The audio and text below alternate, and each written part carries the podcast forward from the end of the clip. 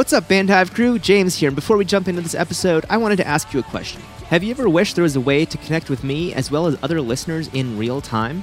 I have the solution. I finally got around to making a Bandhive Discord server, which is people have been asking me for years and I just wasn't listening. I wish I had done this sooner because I couldn't be happier with the results. It's been fantastic. And we would love to see you join us.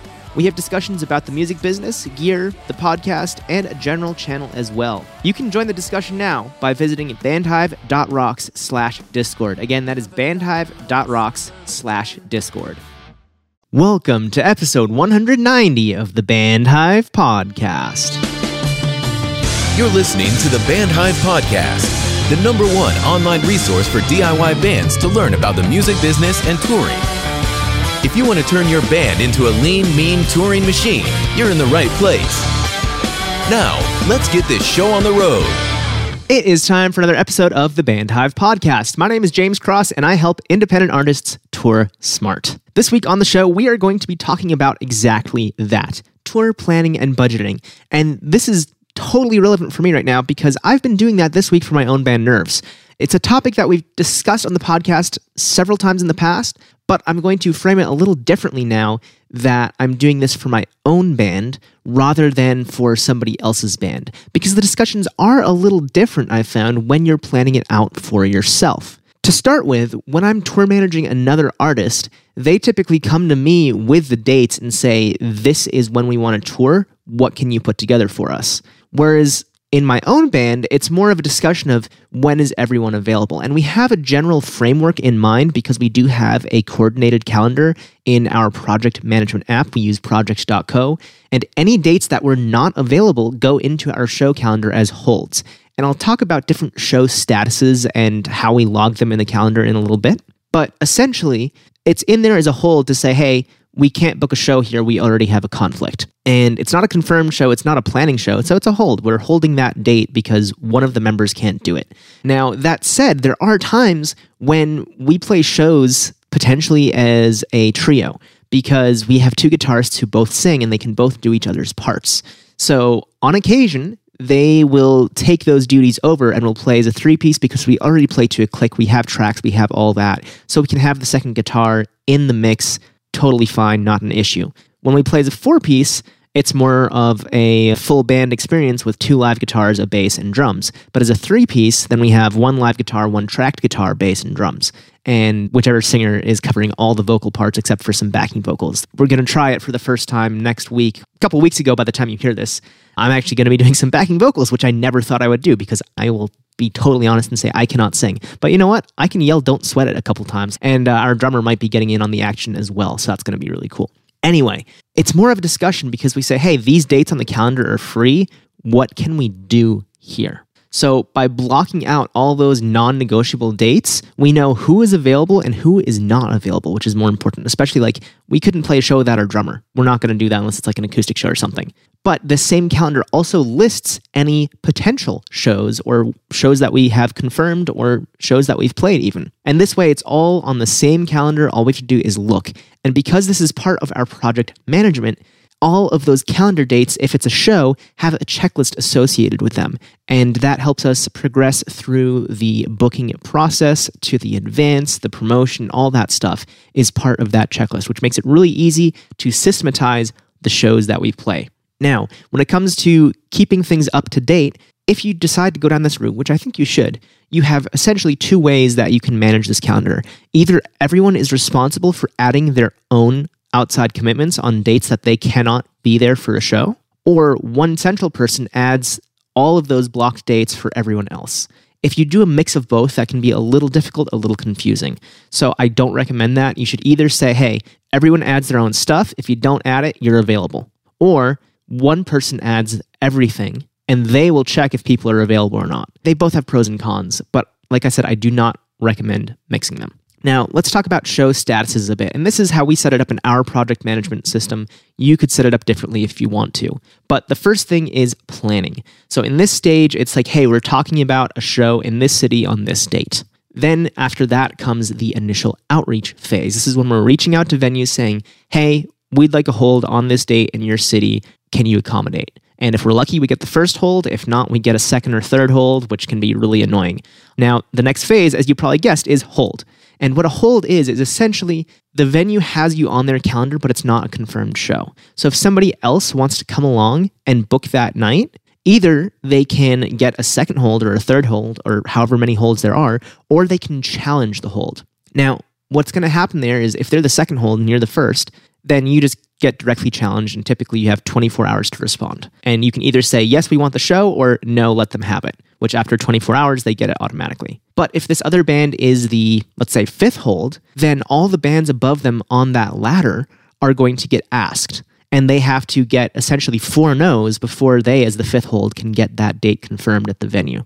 So it can be really tricky sometimes if you're in a busier market and there's lots of holds. So that's why it's important to start booking early so you can get those first holds and have first dibs on the dates that you want to play. If you move from a hold to a confirmed show, that's the next step right there. This means the show is confirmed, you have some kind of deal in place. Ideally, all the details, you should get these all as part of your confirmation. You don't want to ever show up to a show and say, hey, what's the pay? You want to have all of this ironed out, even if that means it's no pay. You just want to know all of the details up front. Then, once it's confirmed, you start working on your promotional efforts. You make sure that the venue knows when the on sale date and time are, when the ad break is, which is basically just the announcement of the show. All of that stuff absolutely needs to be coordinated in advance if you're doing a tour because you want it to all be at the same time. You don't want Tulsa announces on one day and Oklahoma City announces the next day and Chicago announces two days after that. You want them all to announce at the same time so you can announce your full tour. Then, about two weeks before the show, you're going to do a production advance with the venue. Depending on how legit the venue is, this could be a true production advance and you're going to talk about all the details, or they just tell you what time to show up and where you can park if you're lucky. That should be really the number one question to ask though is where can we park and what time do we load in? That's so important. Then after the advance, you're going to keep promoting that show unless it's sold out, in which case you just say, hey, we're sold out. Thanks so much, everybody. You play the show, and then at that point, you move it to completed. And that is the final phase. And then you can close out that task in your project management app. But you still want to keep it there. You don't want to delete it because there's probably information that you want to look back on in the future. So definitely keep that, just archive it or mark it as complete, depending on what project management software you're using. Now, when it comes down to coordinating plans, like I was saying, it becomes more of a discussion when you're working with your band instead of working with another artist. Again, this is a new development for me because as a tour manager, I'm used to artists saying, hey, this is when we're going on the road. What can you get us? So there's a few questions that you need to ask. And this is going to be really up to the band and what your demographics are. But the first one is where. So, which cities are we going to hit? Right now, we're looking for nerves in the Northeast. So, Burlington, obviously, hometown market, going to be good. We can draw 20 people there easy. Other markets, Boston, you know, I went to school there, so maybe I can bring out like three to five. Our guitarist lives down in Long Island, so Long Island, New York. Maybe he can get a bunch of people there because he goes to school there. And apparently, a lot of people at his school wear our shirts. Super cool. There are other markets in between where it's like, well, you know, I know one or two people. Maybe they would come out to a show. Let's figure this out.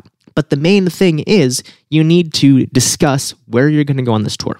You also need to understand what kind of technical capabilities your band has and what you need from the venues. So for Nerves, because we do have backtracks in the form of synths and piano and that kind of stuff, we need a PA that's going to be able to do the full band, especially since we also don't carry amps and cabs. Now, we can use stuff if we need to, but we prefer to go direct. We have our own board for our monitors, but we need a venue that is going to have enough channels, typically 12 to 16, for the entire band to play. The PA needs to be powerful enough to amplify us all because there's no stage volume aside from the drums. So it makes a huge difference to play a basement show. We can't do that unless we bring in a bunch of extra gear, whether that's amps or our own PA system, versus playing a legitimate venue. And if you don't understand the difference of your production capabilities and your production needs, that's going to be a hiccup that you don't want to find out the day of the show. You need to have this all planned out in advance and only go for the venues that can meet your production needs. Again, like I mentioned a second ago, where do you have friends? Those are going to be the places you want to play. And also lodging. Where can you stay? If you have a friend to stay with, that's fantastic because that's going to save you at least $100 a night in hotel costs. Now, I know a lot of people say, oh, just sleep in the van. You know, in nerves, we're all around 30. Like our youngest is 27 and our oldest is, I believe, 33. So it's not really the kind of vibe where we're like, oh, we can just crash anywhere. We at least want like a couch or something to crash on. But a real bed is much, much better. That's another thing to consider when you're planning out your tours as part of your budget, which we'll talk about in a second, is plan your shows around where you're going to have good results, but also try to find places that will give you a good place to stay without breaking the bank. So, now talking about breaking the bank, for this tour specifically, I budgeted $25 per show for promotions. And then we had the discussion of a vehicle. Do we take our own? And caravan, or do we rent a van? So, what we did is we researched rental prices at multiple rental agencies. I also checked Turo, which is like a car sharing app. It's kind of like Airbnb for cars.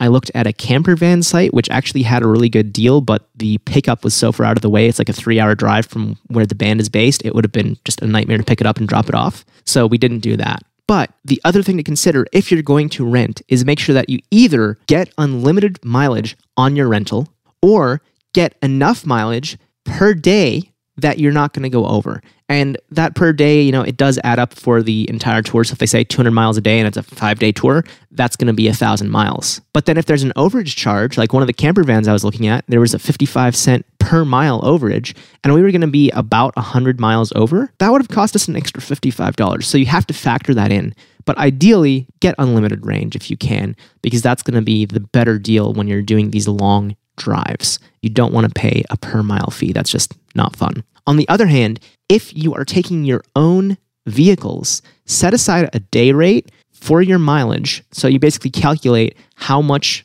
mileage you're going to get and multiply it by the federal reimbursement rate. In 2023, that is 65.5 cents per mile. That might change by the time you're listening to this. If you're not listening in 2023 or even last year, 2022, they did change it mid year. So that can happen as well. Always check the current rates and double check with your accountant to make sure that you're doing things right. But you can set that amount aside in your budget and then at the end of the tour, get the actual mileage you drove and reimburse yourself that 65.5 cents or whatever it is by the time you're doing your tour to cover your personal vehicle expenses.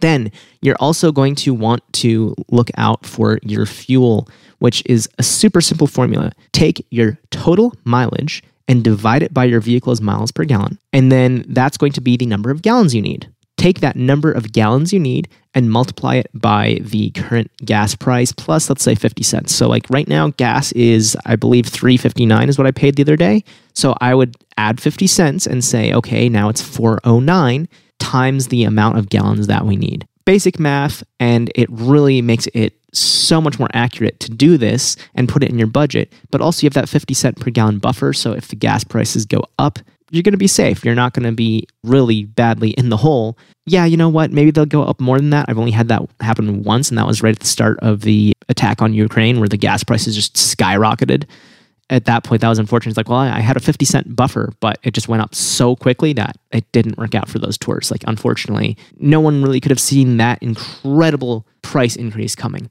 But it is what it is. You buffer that in, and I also do typically say 10% extra miles because, you know, you're going to drive around from hotels or wherever you're staying to the venue, all that stuff. So just budget an extra 10% on the mileage that you calculate. Next up is tolls. I budget $20 a day flat. Sometimes you're not going to have any tolls, other days you're going to have a bunch of tolls. So, averaging it out $20 a day over the tour, you should have enough to cover that. Same goes for parking $20 a day. Sometimes you're going to have to pay parking, sometimes you're not. It really depends. Meals, this is what's called a per diem, basically just means per day. And this is per person, I allocate $20 from the band fund for those people to eat. And yeah, I know people would have to pay for food out of pocket when they're at home, but it is more expensive when you're on the road. A lot of people don't eat out three meals a day, but when you're on the road, you kind of have to, or maybe you have leftovers if you're lucky. So $20 per person isn't really that much, but it's kind of the standard for the lower levels of touring. So just be sure that you're aware of this and make that decision with your band if you're going to cover per diems or not. In my opinion, they should always be covered because a well fed band is going to perform better and you're making a huge investment into this tour. So you might as well go a little extra and make sure that your band is going to perform at the best possible level by making sure they're fed because you don't want the one person who doesn't have any money and they're just exhausted and starving on stage. They look grumpy because they're hangry, all that, when you could have just said, here's 20 bucks for food. It's really up to you how you handle this, but I always recommend passing out those per diems. Then hotels. If you don't have places to crash, be sure to budget at least $100 per night for hotels or really motels if we're talking about $100. And that's going to be, you know, four people to a room. Some hotels might not allow that, so then you need to get two rooms. But ideally, find a place that'll allow four in a room. They'll give you a pull out bed or a couch or something so you can spread out a little bit and not all have to double up. But really, $100 is like the absolute bare minimum. If it's less than that, you're not going to be very comfortable. You might run into bed bugs, that kind of stuff. And then last but not least, miscellaneous. I allocate $50 per day for miscellaneous expenses. This is anything flat tire needs to be repaired, that goes towards it. Strings, sticks, drum heads, whatever it is, you have a little bit of wiggle room in the budget for those miscellaneous expenses that just pop up. To wrap this all up, again, this is something that we've talked about in the past on the show, but from a different framing. Because, as I said earlier, when I tour manage for an artist, it's very different from planning out a tour for my own band, I've discovered. So I have to say, I'm very glad that I did join a band, even though I said I never would, because it's giving me a new perspective into these things. And it is a different framework that I'm looking at these tours that I'm planning for Nerves at versus tours that I plan for my clients. And it's probably going to change how I do plan tours for my clients. I'm going to ask at least a few more questions to make sure that what I'm doing for them is truly what they want. So I hope that this episode has given you an idea of how you can plan out your next tours. But also, I want to shout out that when it comes to booking shows, the number one thing that promoters are going to want to know is your history in their market. So if you don't already have it, head on over to bandhive.rocks slash history to get the master show log template. And this is an amazing spreadsheet where you can log every single show you play and it will track all kinds of data for you. It'll track the attendance, the merch income. It'll track your per head, which is, you know, how much merch you sold per person in that room at that night. All kinds of really useful data that you can use to show promoters and just kind of to study for yourself to see which markets you're most effective in. It's totally free. Head on over to bandhive.rocks slash history to get your copy today.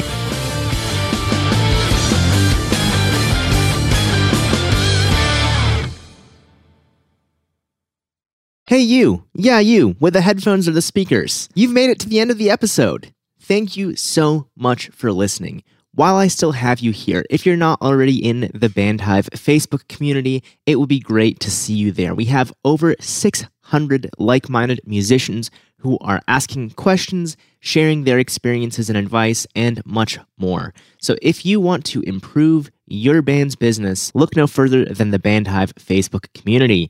You can find it by searching for Bandhive on Facebook. That's B A N D H I V E, or going to bandhive.rocks slash group. Again, that's bandhive.rocks slash group, and that will automatically redirect you to our Facebook community. I look forward to seeing you there soon.